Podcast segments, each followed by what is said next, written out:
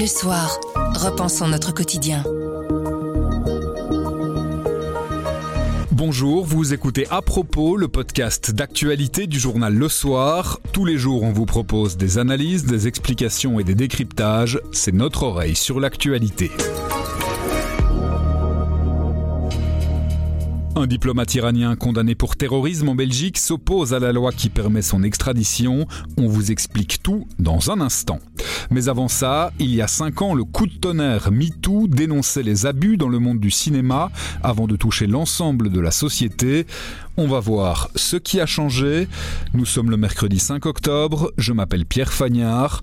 À propos, voici l'actualité comme vous l'entendez. Grand angle. Il y a cinq ans, deux enquêtes publiées aux États-Unis dénonçaient les très nombreux faits de viol, d'agression et d'intimidation commis par celui qui était alors le faiseur de rois et de reines d'Hollywood, Harvey Weinstein. Quelques jours plus tard, l'actrice américaine Alyssa Milano publiait un message sur Twitter, message d'une simplicité déconcertante. Je cite Si vous avez été harcelé ou agressé sexuellement, écrivez moi aussi en réponse à ce tweet.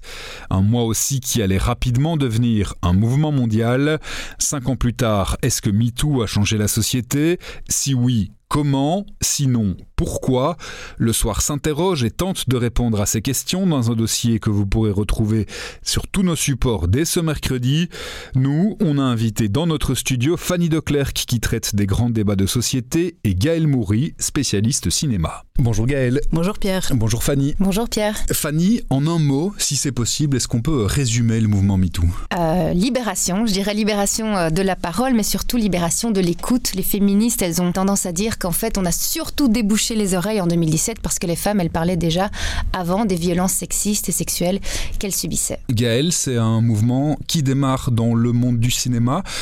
Il y a une certaine forme de logique à voir euh, ce genre de mouvement de libération de la parole euh, sortir dans un monde comme celui du cinéma. Logique, je, ne sais pas, je suis pas sûre. Je pense que c'est simplement peut-être des voix puissantes qui parlent à beaucoup de gens. Aux États-Unis, c'était des actrices connues. Les acteurs, c'est des, des, personnalités que tout le monde connaît, auxquelles on s'identifie d'une certaine manière parce qu'on les voit dans les films. Donc peut-être que ça a participé à se dire que si des gens de cette stature pouvaient se permettre de parler, eh ben tout à chacun pouvait peut-être le faire aussi. Ce départ dans le monde du cinéma, Fanny, c'est une des explications du raz-de-marée qu'a pu représenter MeToo par après, justement euh, par rapport à ce que Gaël disait ce sont des figures fortes qui ont porté cette parole.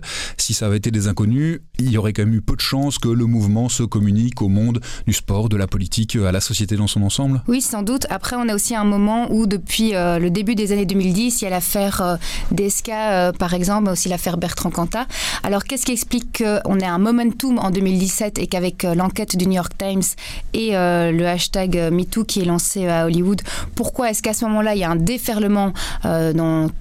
tous les domaines de la vie euh, sociale. Il euh, faudra sans doute une thèse euh, pour, pour y répondre, mais il y a évidemment quelque chose de l'ordre de la représentation qui joue ici avec le monde du cinéma. Cinq ans après, est-ce qu'on peut dire que MeToo a changé la société?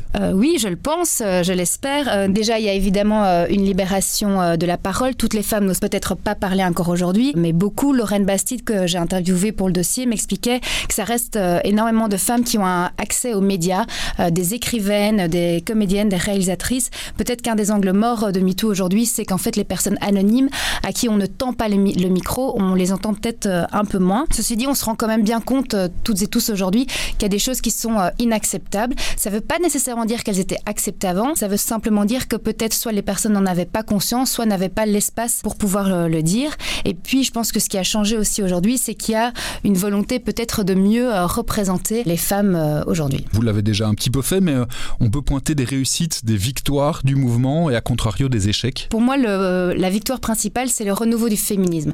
C'est-à-dire que euh, avant 2017, euh, se dire féministe, c'était euh, une insulte, c'était un peu ringard, c'était poussiéreux. On se disait, ouais, les féministes, c'était celles des années 70 qui brûlaient leur soutien-gorge. Aujourd'hui, en fait, mais le féminisme, c'est presque un effet de mode. C'est un peu mainstream, ça se vend bien. Mais surtout, en fait, on se rend compte qu'aujourd'hui, il y a toute une nouvelle génération de jeunes femmes et de jeunes hommes qui se disent féministes, qui vont dans la rue parce que le féminisme actuellement, c'est pas juste un féminisme féminisme de hashtag. Certes, ça vit beaucoup à travers les réseaux sociaux, mais on voit dans la rue des collages, on voit des dessins de clitoris. et donc, il y a vraiment un nouveau phénomène. Et pour moi, MeToo, ça a permis de créer ce qu'on appelle une quatrième vague du féminisme. Je pense aussi que sans MeToo, on n'aurait pas vu des politiques actuelles qui sont sans aucun doute encore incomplètes. On le voit aujourd'hui, aujourd'hui au sein de la Vivaldi, De Croo se dit féministe. On a eu, il y a tout pile un an, un plan interfédéral de lutte contre les violences de genre, une réforme du code pénal sexuel où on a revu, redéfini la notion de consentement. Je pense qu'il est évident que le féminisme ne serait pas non plus un enjeu politique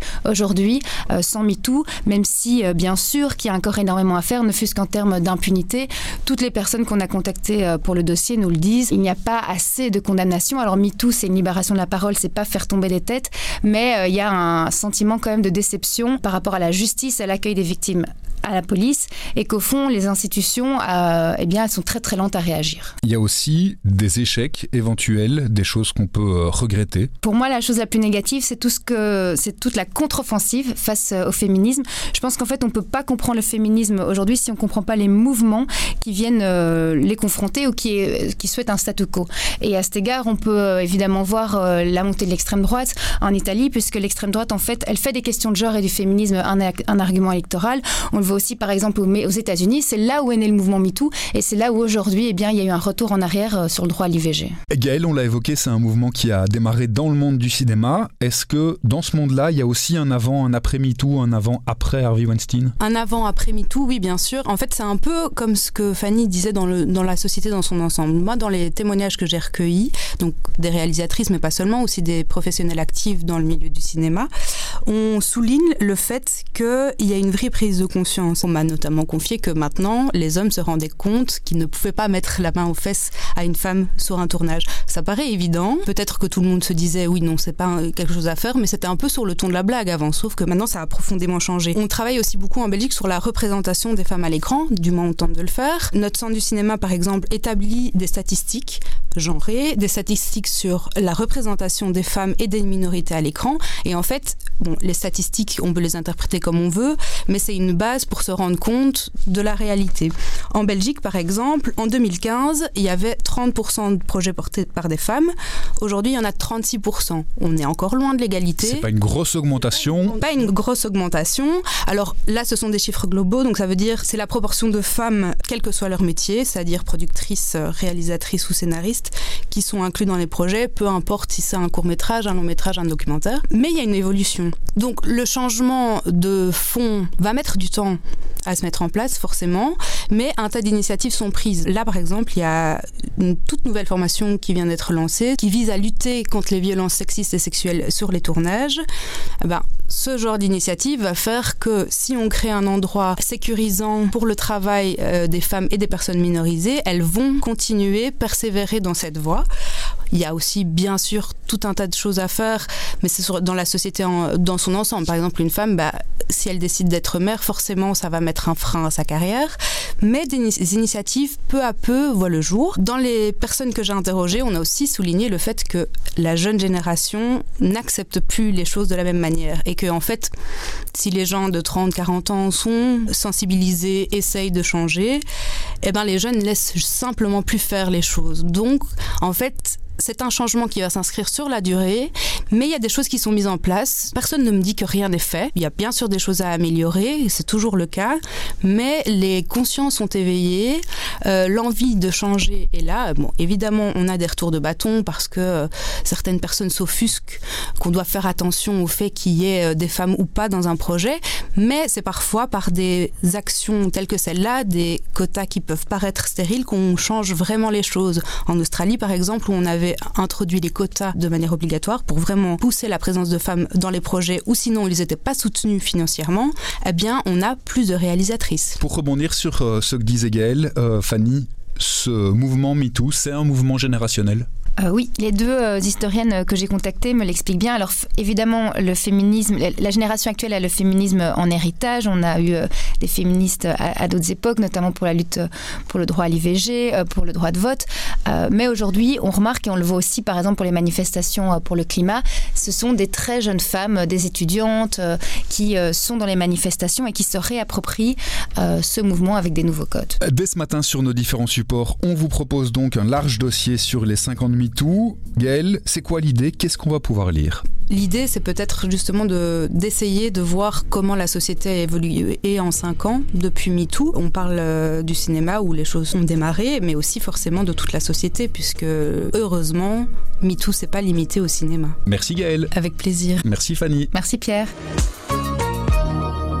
L'été dernier, la Belgique a signé un traité avec la République iranienne, traité qui permet d'échanger des prisonniers, mais l'un d'eux, un diplomate iranien condamné pour terrorisme en Belgique et emprisonné chez nous, vient d'introduire un recours contre cette loi. Camille Petou a demandé à Pauline Hoffman du service Monde quelques explications sur cette bataille politico-judiciaire. C'est un peu un nouvel épisode dans une longue bataille politico-judiciaire, vous l'avez dit, et euh, en fait, il y a eu un recours contre cette loi. L'idée, en fait, c'est de faire annuler cette loi. Elle permet de transférer de la Belgique vers l'Iran un diplomate qui s'appelle Assadollah Assadi, et euh, on va en reparler un petit peu de lui. Assadollah Assadi a été condamné pour terrorisme chez nous. C'est pas la première euh, fois qu'il y a des batailles judiciaires sur, euh, sur cette loi. Hier encore, le tribunal de première instance de Bruxelles a décidé de lever le gel du transfert de, de cette personne. Donc en fait, on est dans une phase où il y a énormément, énormément de, de recours qui sont, euh, qui sont intentés euh, contre, contre ce transfert. Est-ce que vous pouvez, Pauline, s'il vous plaît, en quelques mots, nous faire un rappel sur le contexte de cette affaire qui remonte à juin 2018 Oui, parce qu'en fait, j'ai l'impression qu'il y a beaucoup de gens qui s'en souviennent pas et c'est un petit peu normal parce qu'elle était passée un petit peu sous les radars, en tout cas euh, de notre côté du pays. Elle est un peu complexe, donc je vais essayer d'être euh, la plus claire possible. Toute, cette histoire, en fait, elle commence euh, d'un attentat qui a été déjoué, un attentat qui devait avoir lieu à Villepinte, en France, donc pas en Belgique. Rien à voir avec la Belgique jusque-là. Sauf qu'en fait, c'est les services de sécurité belges qui ont déjoué euh, cet attentat. Euh, cette, euh, cette explosion de bombe, puisqu'il s'agissait d'une bombe, elle devait frapper une réunion de l'opposition iranienne. Et en fait, il s'avère qu'elle a été organisée notamment depuis la Belgique. C'est pour ça que les services de sécurité belges sont intervenus et ont réussi à faire échouer cet attentat. Le procès s'est donc tenu en Belgique, à Anvers. Les, premières décisions de justice sont tombées dès 2021. Et en fait, Assadollah Assadi est un diplomate iranien, donc qui travaillait à l'ambassade d'Iran à Vienne à l'époque, euh, en Autriche, euh, et qui a été condamné en Belgique pour avoir organisé cet attentat-là. Donc Assadollah Assadi, aujourd'hui, on peut dire de lui qu'il est un diplomate euh, terroriste. Qu'est-ce qu'on peut dire euh, des enjeux actuels si la Belgique accorde cet échange à l'Iran, alors même que se déroulent actuellement des contestations contre le régime islamique iranien et sa police des mœurs Alors, c'est ça qui est assez intéressant, je trouve, en ce moment, parce que à l'époque où cette loi elle est votée, donc la loi qui permet le transfert de prisonniers de la Belgique vers l'Iran, c'était cet été. Cet été, il y avait déjà une répression qui existait en Iran, elle est toujours un petit peu présente, mais elle était plus silencieuse, ou en tout cas, elle se voyait un petit peu moins. Aujourd'hui, cette répression-là, elle explose à la vue de tout le monde. Il y a des dizaines de morts, ça monte même à des centaines selon les décomptes. Et on peut vraiment plus du tout euh, faire comme si euh, on ne voyait pas ce qui se passait. Du coup, si la Belgique euh, décide de transférer ce prisonnier vers son pays, où il sera très probablement accueilli en, en héros et libéré par, par les autorités dans la foulée, ça risque de donner une senti un sentiment d'approbation et en tout cas ouais ça risque de donner le, le sentiment qu'on tend la main au régime iranien ce qui serait me semble-t-il un petit peu compliqué politiquement et par ailleurs, il y a un autre problème avec la répression qui se joue actuellement en Iran, c'est que euh, le pouvoir politique a beaucoup à faire, le pouvoir politique iranien, il, il a maté des, il a maté des manifestations en l'occurrence. Il y a un autre, euh, un autre cas qui, qui, vient, qui vient se greffer sur l'affaire d'Assadollah Assadi, c'est celui d'Olivier de Van de Castel. Olivier Van de Castel, c'est donc euh, un humanitaire belge qui est détenu en Iran Euh, ces avocats estiment que c'est une manière arbitraire depuis sept mois maintenant. Euh, la Belgique essaye de négocier sa libération euh, et la crainte, c'est que euh, en fait, euh, les affaires étrangères iraniennes et aujourd'hui, et c'est presque un peu littéral et malheureux, d'autres chats à fouetter que euh, aller s'occuper du cas d'Olivier Van de Castel. Or, euh, il y a vraiment des très grosses craintes sur euh, son état de santé. J'ai eu euh, des proches à lui au téléphone euh, aujourd'hui encore. Et plus de temps il passe en détention en Iran, et plus sa santé risque d'en prendre un coup. À propos, c'est fini pour aujourd'hui, mais on revient demain dès 7h. En attendant, abonnez-vous, partagez-nous. Vous nous trouverez sur notre site, notre application et votre plateforme de podcast préférée. À demain!